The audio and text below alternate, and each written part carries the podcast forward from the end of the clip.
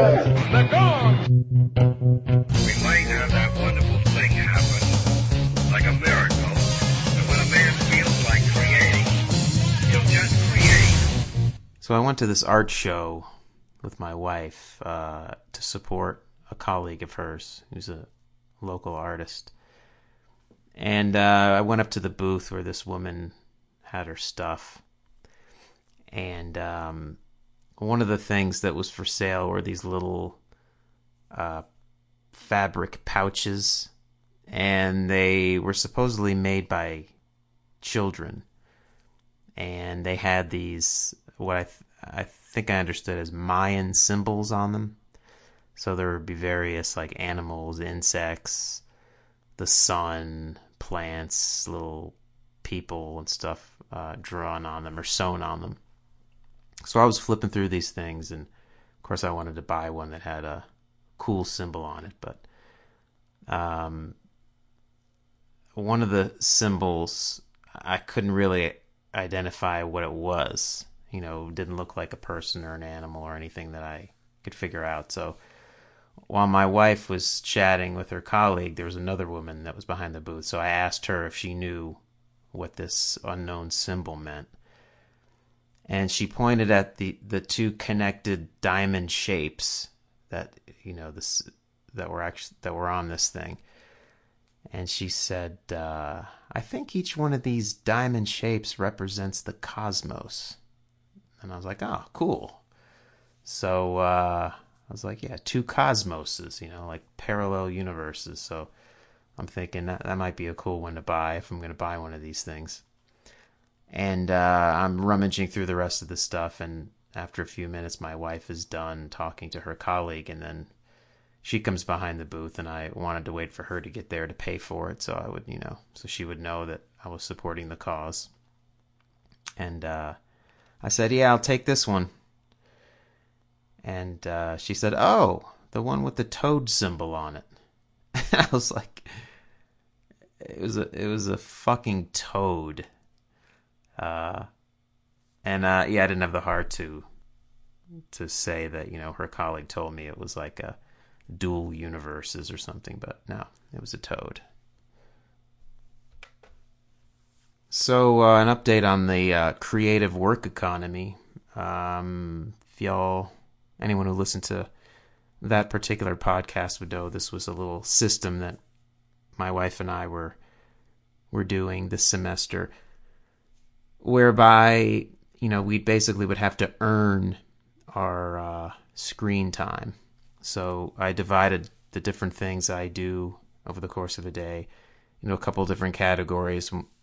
The two that were part of this system one was distractotainment which is you know any sort of looking at a screen basically whether it's watching TV or goofing around on social media any of that and then another category of activity was creative work so that was you know working on a podcast or writing or recording music or any of the number of little creative projects that I had so the idea was I had to do an hour of creative work to earn 30 minutes of distractotainment time. And I could not indulge in distractotainment unless I had earned it, pretty much. And so we basically stuck with this all semester long. So as I'm recording this, the semester's now over. And so we're not sticking to this creative work economy system anymore. So I'm sort of evaluating it uh, for the past semester and you know there's some mixed results from from my wife's point of view you know i think she was trying to motivate herself to uh, publish things because she's got to publish articles for her tenure packet um, me you know i was really looking to just make sure that my creative projects didn't die on the vine because i knew it was going to be a busy semester and i was going to be doing, uh, you know, I had to study for my comprehensive examinations and my graduate school program and counseling. And I knew it was going to just be hectic, and I had my, an internship that I was doing, and I figured this would be the only way that I could sort of ensure that I was chipping away at my creative project. So I didn't expect to be majorly productive because it was an extremely busy semester. It was really an effort to make sure that I just did something. So from that point of view, it was a success. I mean, I started two podcasts. Uh, I got this one, of course, that uh, I'm still trying to figure out what the hell it is, but it's you know what I, it says something to do with my creative process and that and uh, my creative life. And then I have another podcast um, on it's really based on my other blog which is called Integral Health Resources, which is sort of my academic psychology counseling thing. Um, and I've had that website going now for several years. It used to be actually part of Head the Gong. It was like this little portal within Head the Gong, and it got so big and then, you know, the website was just so crazy and out of control. I figured I'd separate out these two things. The one would be my sort of quasi professional or uh, intellectual philosophical interests. And then this this Head the Gong thing would be my cr- more creative side with music and, and writing and so forth. So anyway, so I I got two podcasts going and I got more than 10 episodes of each, so it was more than 20 episodes that I knocked out. I did do some work on my quote unquote novel, uh, whatever you want to call it, my writing project in gestation. I did some work on that. I, I recorded some music. Um, I played a lot of music. So, yeah, I mean, when I look back, I did a lot that I wouldn't have otherwise done and was sort of um, you know, counting on the fact that I'm so addicted to this distractotainment that I would do whatever it took to to earn the time, which is pretty much true. Um, you know, it wasn't without its its its bumps along the way. I mean, whenever there was, you know, a vacation or something, I I stopped doing the system and just indulged in whatever screen time I wanted to. And then when things got really hairy, when I was take the week I took my comprehensive examinations, I just dropped the whole thing and said, "Fuck this," you know. I mean, I didn't have time to fool around with screen time anyway, so so I didn't stick with it maybe perfectly, but all in all, I accomplished a lot. And so now here I am. I'm in winter break now, and I got plenty of time to to do whatever I want. And yet, uh, you know, this first week off I've had, I've not not been very productive, and I've definitely indulged and just uh, you know in this distractotainment realm. But I don't think I'm going to to get back into this creative work economy thing until next semester. That's my which is my last in graduate school, and then after that it's back to life. You know, as a an employed person, so we'll see how that goes. But anyway, I'm on break, so I'm I'm definitely planning on um, on doing some creative stuff, and we'll see where that leads. And hopefully, I'll, I'll knock out more podcast episodes than usual. Something as I was uh, reading through uh, my journals, I came across a quote that I, I yanked off a website, one of my, my favorite websites, which is Brain Pickings, that's run by someone named Maria Popova and she was sort of reviewing her website and, and crystallizing different insights that uh, that she's drawn from her working on this project. And one of them I, I found to be pretty inspiring. And uh, this sort of tenet that she puts out there is she puts it this way seek out what magnifies your spirit.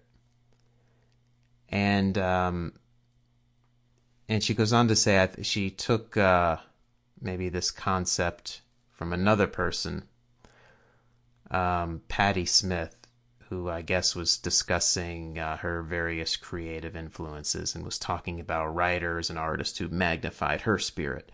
And so this was where Popova got this phrase. And so she encouraged us, us to ask the question who are the people, ideas, and books that magnify your spirit?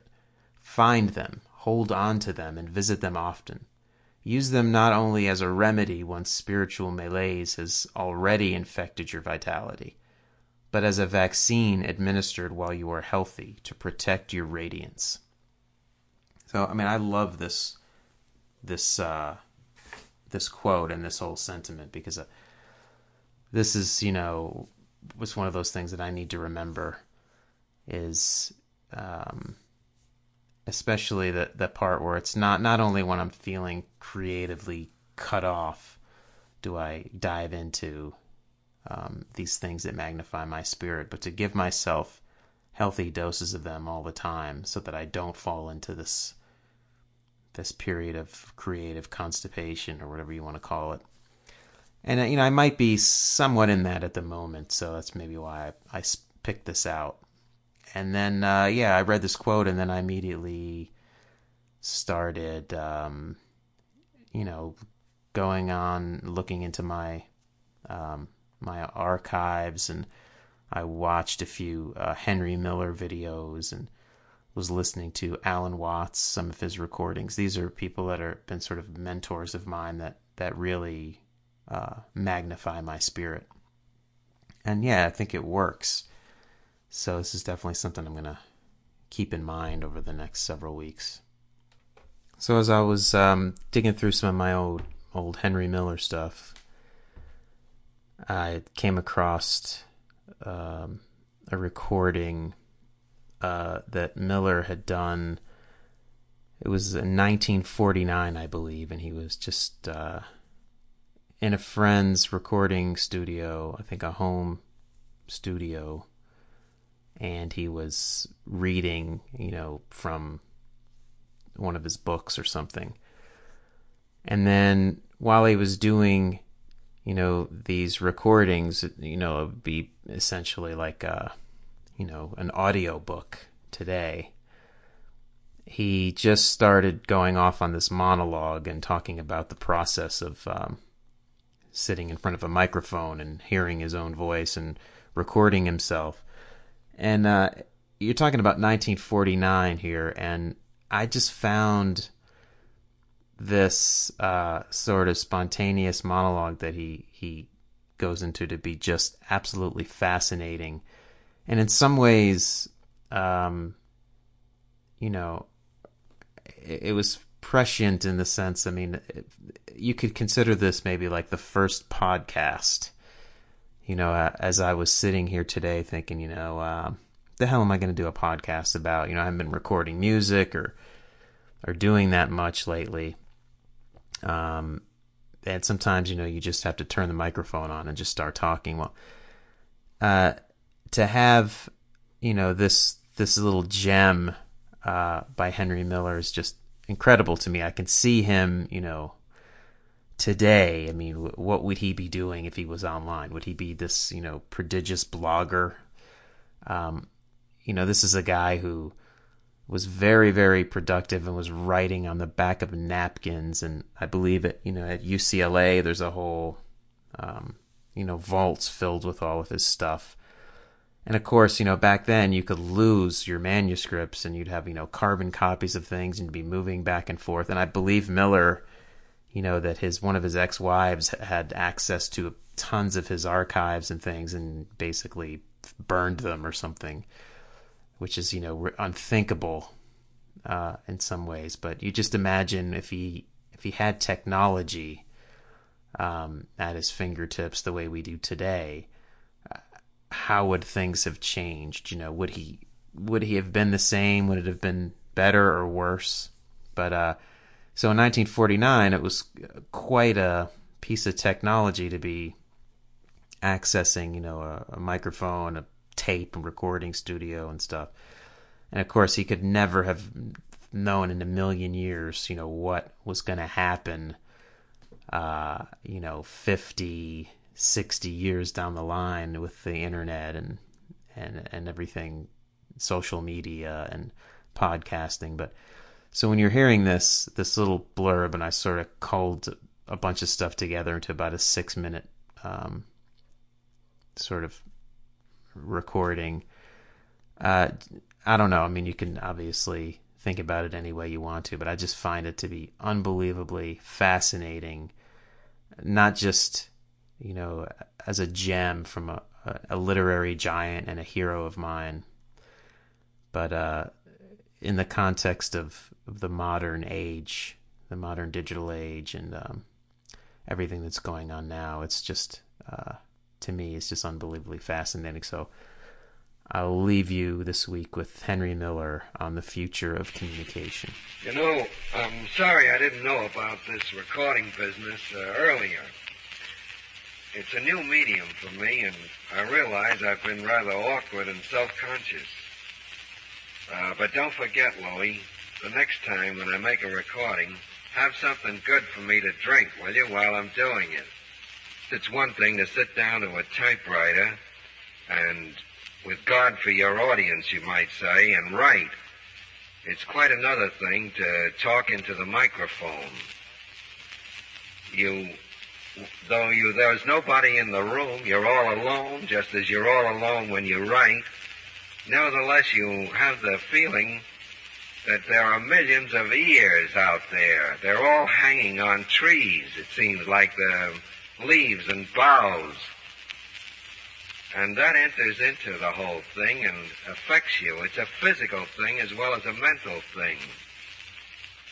If you were addressing a mob in the flesh, outdoors, on a soapbox, that would be uh, quite a different thing again.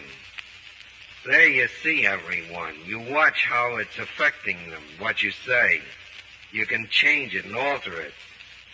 In this studio room uh, before this little instrument, which is a frightening one, by the way. I must tell you, it gives you the creeps. Um, you don't know what the hell's happening out there with those people who've got their ears glued to the uh, whatever it is. I don't know the apparatus. What the hell it's called? I don't remember. But anyhow, everybody seems to be. He, he's plugged in. His ears are all plugged up, and you're talking through those wires and those contraptions. And you got to get clear of that maze somehow. And you got to speak to them as though you were out in the open air under the sun and the leaves shining and all that sort of thing. And yet you're just locked up in a room. That's what's creepy and eerie about it. You've got to believe that it's going to register, whether it does register or not. And if I'd only been able to spend, say, another 10 days with you, and you had lots of good things to drink, don't forget about that. We had all kinds of good things to eat, too. I think we could really knock out something. I think I could compose something especially for this apparatus. There ought to be uh, speeches or records, whatever you call them, made just for the microphone, huh? or for the recording, for the tape, let's say. That's what it is, the tape. It's about the flimsiest, uh, most perishable thing there is. I see you, I'm making a speech and you tell me at the same time I'm erasing one. Who ever heard of such a thing? It's a contradiction in itself. Do you see what I mean? uh, it's a long swing from that to convey what I'm getting at. But this whole experiment has gotten me to both thinking and believing more strongly than ever that we're not going to be reading books very many more years. Wouldn't surprise me that in another 50 years, there won't be any more books. We'll have this direct communication with one another. We might not even have to talk into a microphone then. We might not need records or tape or anything. We might have that wonderful thing happen like a miracle, and I can see it happening that when a man feels like creating, he'll just create, and maybe he won't even open his mouth, but it'll register, and it'll register on everyone. It won't be exclusive. You won't have to buy a book or join a club or any of that sort of thing. The real, spontaneous, creative act will be communicated universally, simultaneously, instantaneously. That would be a wonderful thing. I've written a lot of words, millions of words, I guess. And I think today, more than ever in my whole life, I realize how un- useless and unnecessary were a lot of those words. certainly when I repeat them, when I tell them over again in a recital, I see that they don't belong. They weren't necessary. The only thing that was necessary was what those men have that I spoke of a moment ago who are in love with the sound of their own voice. The ability to transmit, to communicate what they have effectively and instantaneously. To have a sort of charm. To hypnotize. After all, what the hell, what is poetry? What was the great poetry that we only know now by some distant reverberation through printed books? What was Homer? He wasn't something written in a book. He was a man singing his words. He was a blind man, they say, wandering like a beggar. And wherever he went, he was creating a poem, a song. Somebody wrote it down. That's made a different kind of music.